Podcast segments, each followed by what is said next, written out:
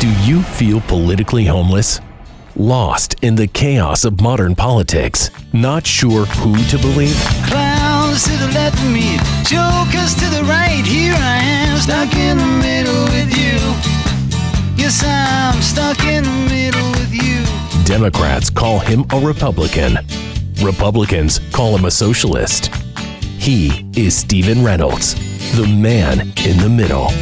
Welcome to the Man in the Middle podcast, season three. I'm Stephen Reynolds, your host, recording today from the historic WGNS studios, located in the heart of the great volunteer state, Murfreesboro, Tennessee.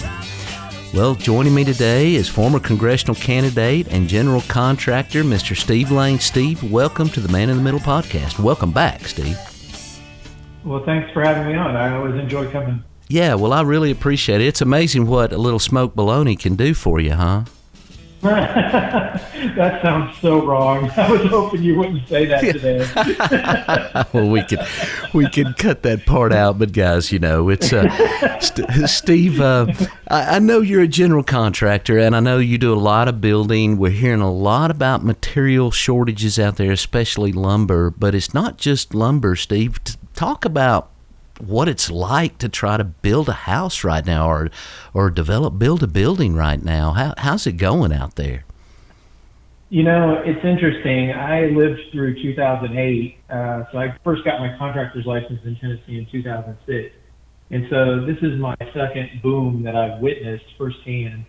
And this one's crazy because uh, to give you an example of what prices have done for uh, lumber prices, a 4 by 8 sheet of OSB, something called oriented strand board. People used to call it wafer wood. Uh, it's basically like a plywood, right? Plywood, yeah. half inch thick. Yeah. And it's one of the most common materials used on a job site. You use it for roof decking and wall sheeting and all sorts of stuff.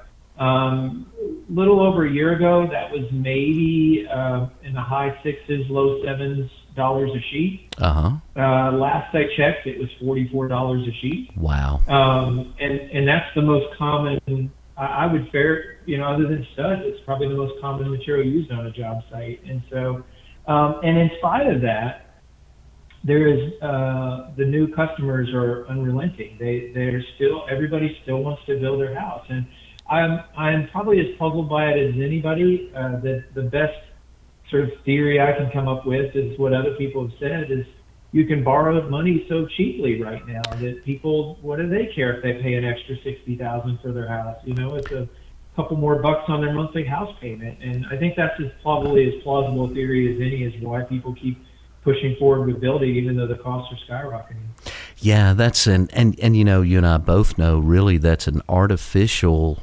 um, uh, damper or ceiling that the Fed has has been in place for ten years. I think I asked you the last time you were on the podcast how how long can they continue uh, to suppress interest rates, and now.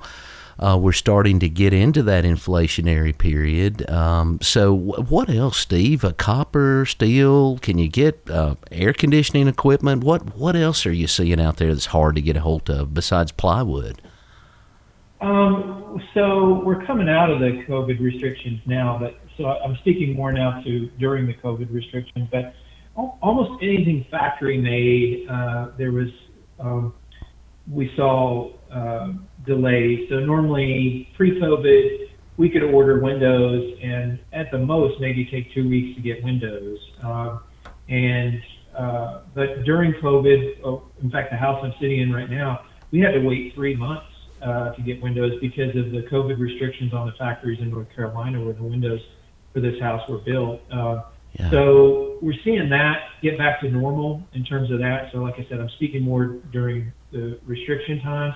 Mhm. Um, I haven't noticed anything else so much. Um, I, I will say this a little um, as an aside. You know, I, I really am a free market guy, and so when prices skyrocket like this, uh, you know, I know a lot of people will make accusations somebody's gouging, they're trying to take advantage, that sort of thing. And I understand that, and I'm not saying morally that that's okay or justified or anything. But when you do have skyrocketing prices, it does have a balance effect on availability of things, right? So in other words, if things uh, were artificially deflated, in other words, if somebody had price caps and said, "Oh, well, during this, you know, gasoline shortage, we're going to restrict gas prices to two dollars a gallon or whatever. Well, they everybody'd run out of gas, you know. So Right. so Yeah. so it's it's a it's a positive byproduct of something unfortunate. When you have sky high prices, at least um, the supplies are able to keep it, keep up with the, the demand. Yeah, I, I think you make a great point. I'm a capitalist, Stephen. When you when you start talking about, and you're you're an honest capitalist and free market guy, when you start talking about price controls, now that that's real socialism there, right? That's really socialism. This is the free market we're dealing with here. And um, there's a lot of you know uh, folks that you wouldn't normally say, oh, we've you know got to low, you know, hold a ceiling on this price. uh, That I'm like, hey, wait a second, I thought you were a free market guy. And so you just hit on that, Steve. Uh, Talk about the labor shortage too. That's just a same thing, right? Uh, if only there were a country nearby that had a virtually unlimited supply of labor. Imagine what that would be like. Yeah, right. no, I'm I'm serious. Uh, look, I to me it touches on uh, the immigration issue. Um, I, I'm going to speak really, really real right now. Okay. Uh, so we've known we've had a labor shortage for quite some time in this country, and it's it's being exacerbated um, right now. yep. Um, but it's been there for quite some time. And I want to be clear to your listeners. I think it should be really hard to become a citizen in the United States. I think that should be difficult. That should be a high, there should be a high barrier to entry for that. But having said that, it should be really easy to come here and work. Yeah. And I don't care if you're from Canada or Mexico or Denmark or wherever. Um, it should be easy to come here and work. And yet, our immigration system is so broken, it's so antiquated. And then you throw on top of that just how uh, politicized it's become, and it's it's more broken than ever. And the backlog of people, you know, that's why I always laugh. Almost, it's it's sad the ignorance that's displayed when people say, "Oh, well, people should come here legally." They have no clue what's involved with coming here legally? I have a friend who uh, worked as an immigration attorney for a nonprofit for a few years. And this may be outdated information, but the last I checked, to like come here, quote unquote, legally, I think last I checked, it takes like between eight and 12 years. Oh yeah. Now, that's insane. Yeah. That is absolutely insane. And thousands And- of dollars. mm-hmm. Oh, I know. Yeah, just an untold amount of money. And so probably tens of 1000s I'd have to check with him on that. But maybe I should talk to you about it. I think he'd be a great guest for you. But at any rate, um, so that, you know, we're seeing this labor shortage is one of those other symptoms of what is an immigration problem. So Yeah. um, I, I, I would like that would help everybody, and that's why you saw like uh, the Chamber of Commerce. You know, lots of accusations by Republicans. Oh, they you know they want open borders. No, they want people to be able to work so they can continue to grow their businesses. And Yes. if it's not going to be uh, people here at home, then let's open it up to other people who will work uh, regardless of where they may from. Yeah, and it's amazing, Steve, because it, we- we're on such the same page here. We are our country, like many Western countries, we we have a demographic cliff. We are falling off a demographic cliff right now, as far as people go. That's why immigration is so important. When you add, you know, part of that is young families can't afford, or young couples can't afford to have children. Uh, I think 2021 was the first time we've gone backwards in population. Obviously, some of that had to do with the COVID issue, but also uh, young people just aren't having babies like they used to, and so we have fewer people. And so when you combine that, the immigration is the only answer. I think is what I hear you're saying uh, for the future of this country. We have to uh, allow people to come here and immigrate, not just as citizens, but as your point, just to work.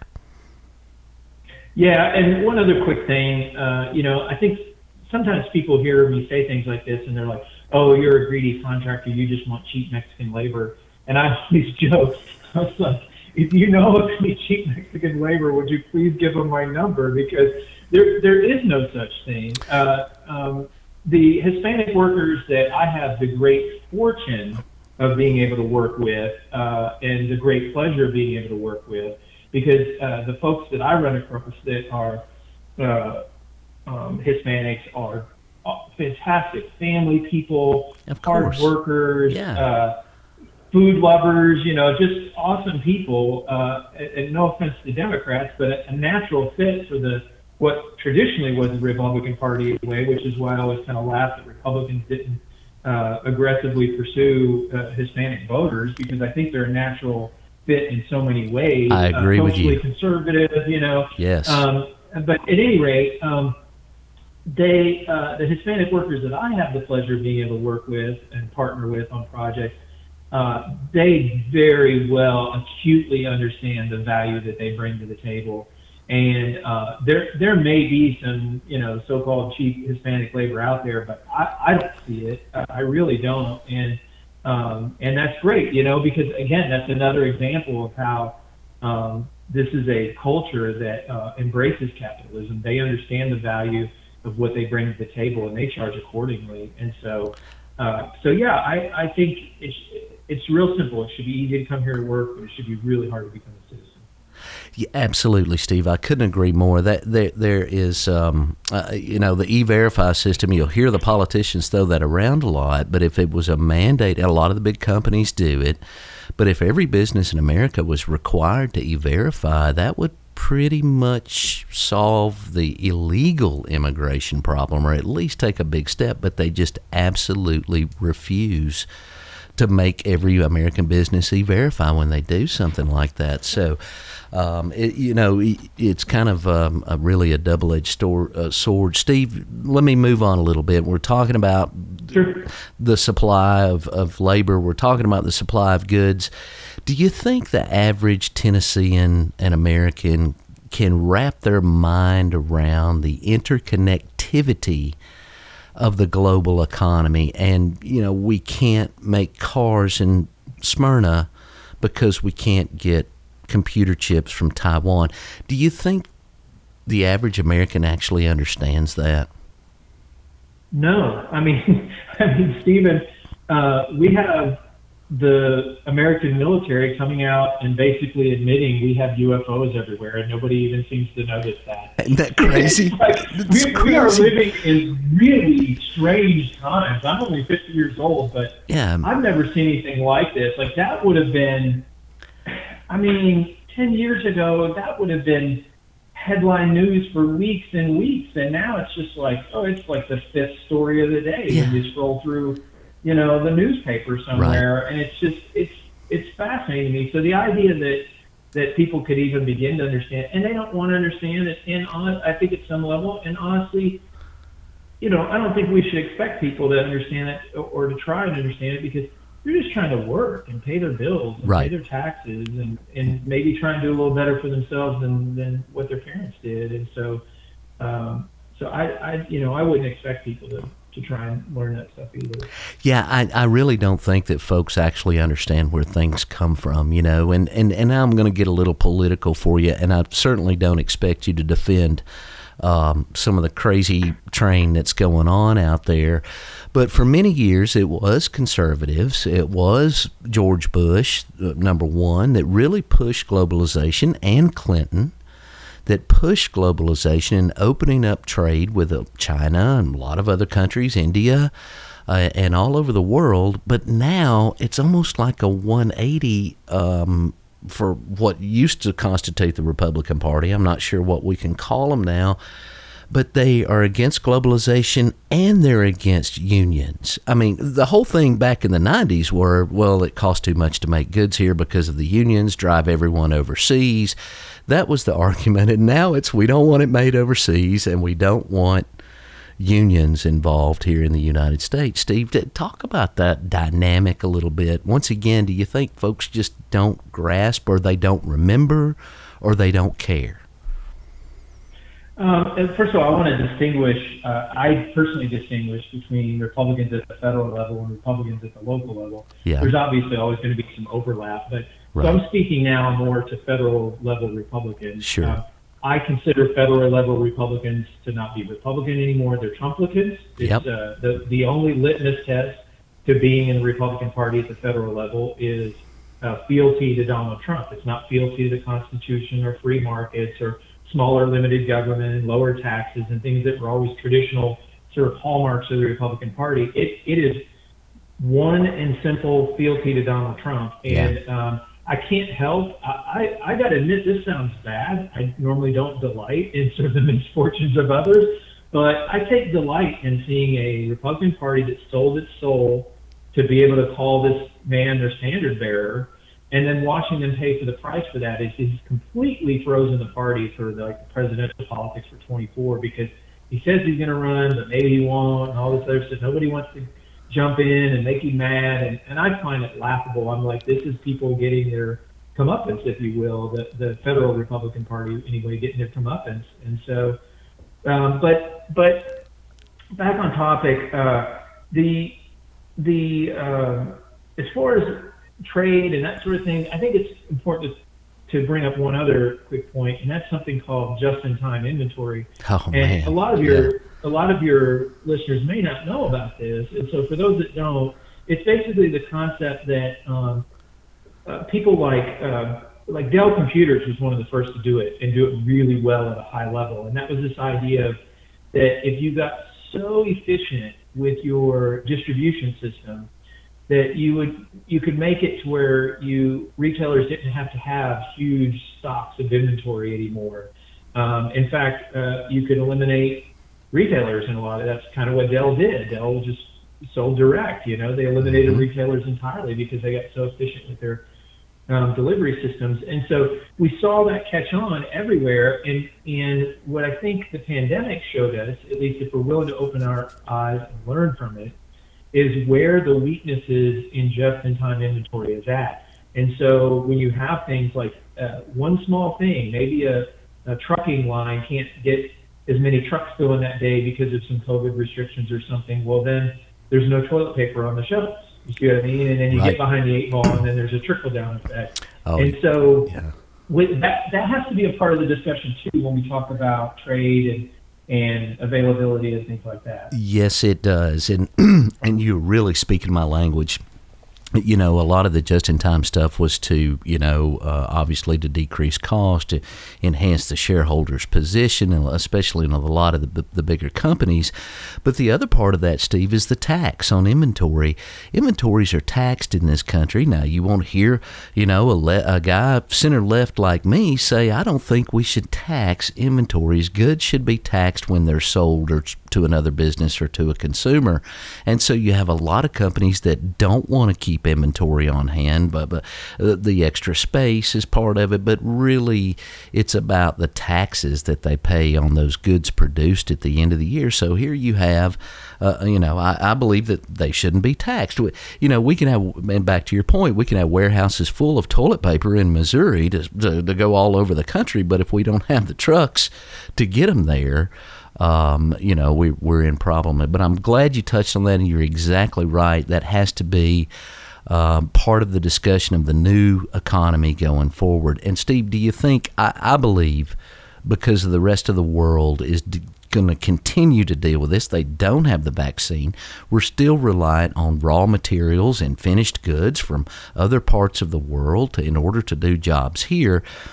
Steve, I, I don't think this is going to end for a while. I really don't. I think we're in this for at least a couple more years, maybe even longer until this virus burns out. What do you think about that?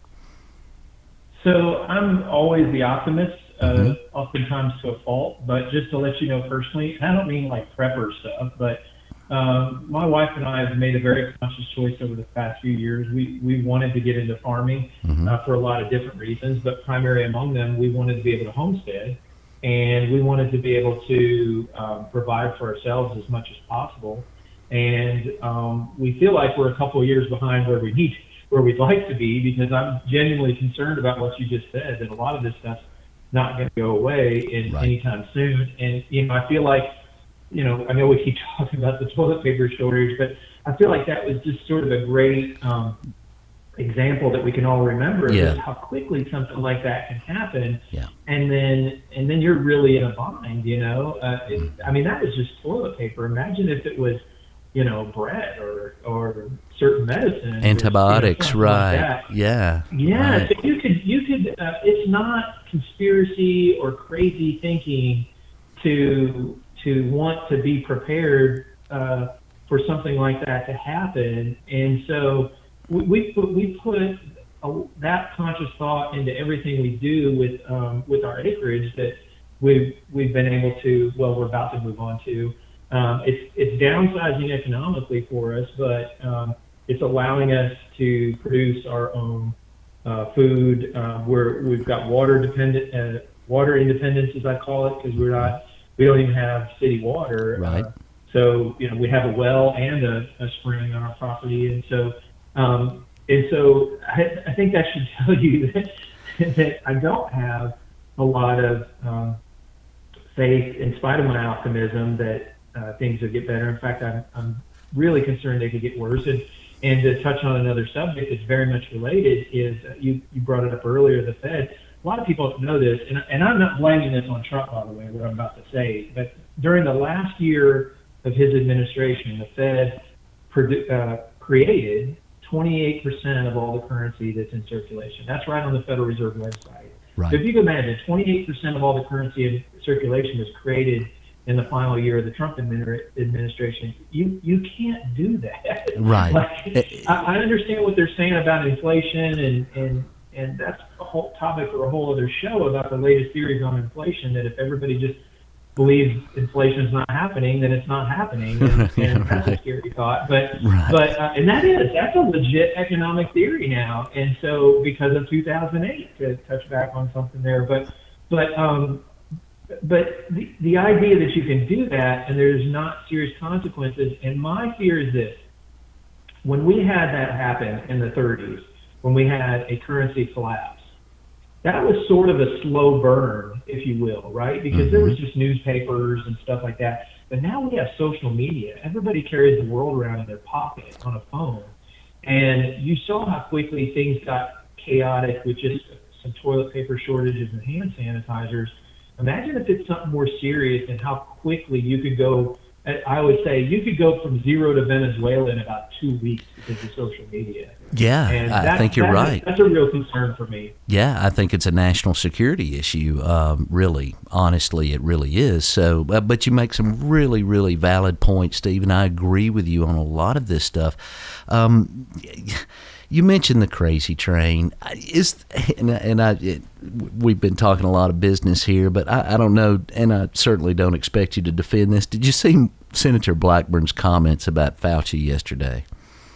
Have you seen that? I did not. I saw Louie Gohmert telling the forestry department lady she should try and figure out how to change the Earth's or the moon's orbit Oh yeah, climate change. yeah. Change the orbit to change. Is that not insane? No, I'm not joking. Yeah, no, he did say a- that. Yeah, a- yeah. A video conference for your listeners that don't know. Right. Uh, Representative Louie Gohmert out of Texas, uh, Republican, was having a video conference call with a woman from the United States Forestry Department, Mm-hmm. and he was taught. he said how NASA had done a study. I watched it this morning finally instead of just reading people's commentary about it.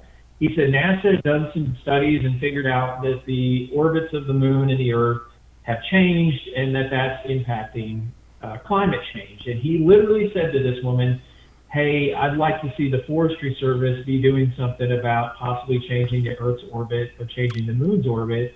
Uh, so that we're not impacted so harshly by climate change. Yeah. And then he stopped talking, and there was this really uncomfortable, like eight second pause. And the poor forestry lady goes, um, "Okay, Mr. Gohmert or Representative Gohmert, um, I will be looking into that." That's gonna be a heavy lift. So. Uh, well, and uh, it's it's unbelievable. Some of the But what did Marsha say? I'm sorry. Well, well, Marsha, it's, it's quite embarrassing actually. But basically, she implied that Dr. Fauci and Mark Zuckerberg and some of the other elites of the world have planned all of this and cherry picked information to fit the narrative. You can pick out these words. They use words like narrative and do your research. You know this, Steve. And when I see those words now, I automatically think conspiracy theorist. And back to your point, we've got the U.S. government admitting UFOs exist, but we, it's just insane. Anyway, I want to see a Saturday Night Live skit of you know they're all at George Soros's house and they're plotting out there. I think that would be fantastic. But yeah, you should look it up uh, on Marsha. I had it here just a second ago, but it was just such babble and nonsense. It was just uh, it, it's it's just quite frankly, it's embarrassing. And the reason why she's doing this, Stephen, this is really my last thing because I know we're running short on time. But the reason why Marsha Blackburn is doing this is because she lost a lot of favor with the uh, Trumpublicans, that you call them, uh, when she uh, certified the election back on January the 6th. So, my question to you, and so she's trying to gain favor back with those people with all this craziness about Dr. Fauci and Mark Zuckerberg, and uh, it's just insanity. Steve, what eh, eh, what would Abraham Lincoln have done to the insurrectionists on January the sixth?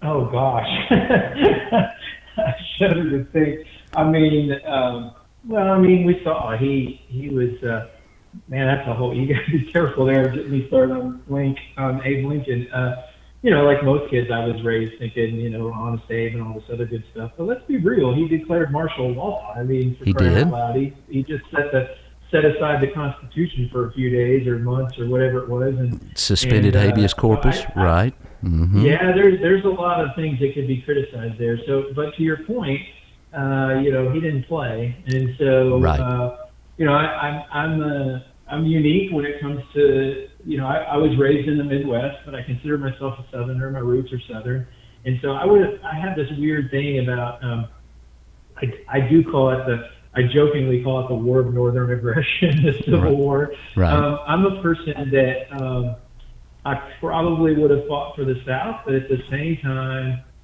in in some weird way, I'm glad the North won. It kept us together as a country. So it's a very complicated issue for me, just the Civil War in general. But man, I think he would have came down hard. And and and I think we do have to distinguish though that I think it's a core group that clearly went there to do mischief and did a lot of mischief, but I think a lot of people got swept up in it. And I right. think it's important that, um, you know, I'm a big believer in you take each person one on one and what they're mm-hmm. all about. And, and I hope we do that when we talk about uh, the folks that, that uh, were on, were at the Capitol that day, that we distinguish between somebody got swept up in the excitement and just was sort of wandering around, you know, and, right. and uh, and and maybe took a souvenir or something, uh, and the other folks that maybe went armed or had been planning things, or possibly, and I still think this is going to come out that um, probably got some help from uh, from some Congress people. Uh, that's on, really scary. Where to go and what to do and when to be there. Yeah, that's a really scary thought to, to know that we have elected officials that might be actively participating in a coup in this country, and that's exactly what it is. We, you and I both, and Steve, you, you said it uh, uh, very nicely, and I and, and I'm just going to say it. I think we're showing a lot of these folks mercy. Uh, they're lucky that they're um, that that you know Abraham Lincoln's not the president because they would probably have a short rope and a tall tree. Uh, would be the most likely outcome. Steve, one final question for you. We've gone 30 minutes here. Um, 70% of the Republican Party um, don't believe the election was valid based on anything. In addition to that, 70% of Tennesseans are not vaccinated. Do you see a correlation uh, a correlation between these two? Well, actually, what's kind of funny is um, that uh, you know Trump himself was pushing people pretty hard to get vaccinated, which I always thought was a an unusual irony because so many of his um, most strident supporters wanted nothing to do with it. At least that's what they said publicly. Um, I don't know if there's a relationship or not. There's obviously a, a I always forget, you know, when you're talking in scientific scientific terms, there's no causal uh, relationship that's been demonstrated yet. But I, I right. honestly say I wouldn't be surprised by it. Uh, right. But um, you know, that's that's tough. Uh, you know, I myself, I got COVID a few months ago, but I haven't been vaccinated yet. Uh, I will tell you my personal motivation. I don't know if I'll get it or not. I never get the flu vaccine. I think I got it one time.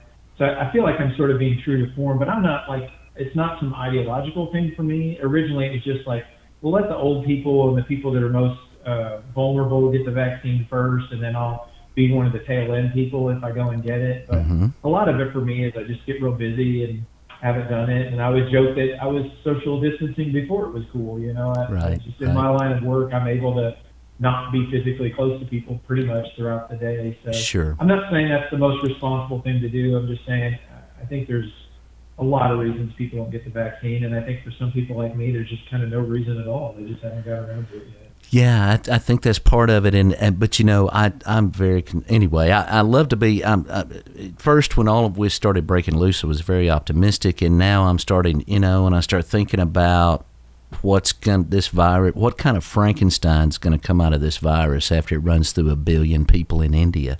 You know, and remembering that the rest of the world don't have access to the vaccines that we have. Um, so anyway, it, it's kind of scary, but I, but I'm like you, Steve. I want to be optimistic about the future. I think there are a lot of good things that are going to come out of this. Steve, what would you like to leave our listeners with? The Man in the Middle podcast. Um, you know, and I don't I don't mean this in a prepper sense, but I just mean it in the sense of uh, I think people do need to uh, try and take the time to understand uh, that um, just how quickly things can can go get away from them, Unravel. and to Mhm.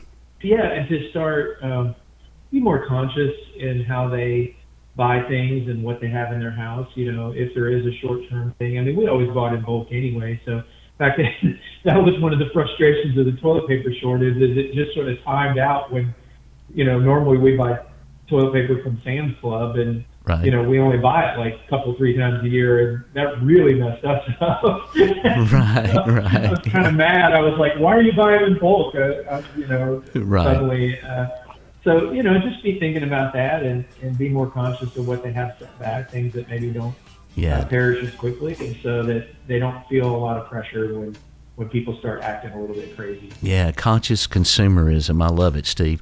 Steve Lane. Uh, I like that phrase. Yeah. Steve Lane, our guest today on the Man in the Middle podcast. Steve, thank you so much for joining us, and I look forward to talking to you again, friend. Love it. I, I appreciate you having me on. Okay, have a good one. I'm Stephen Reynolds, the Man in the Middle. I'll see you next week.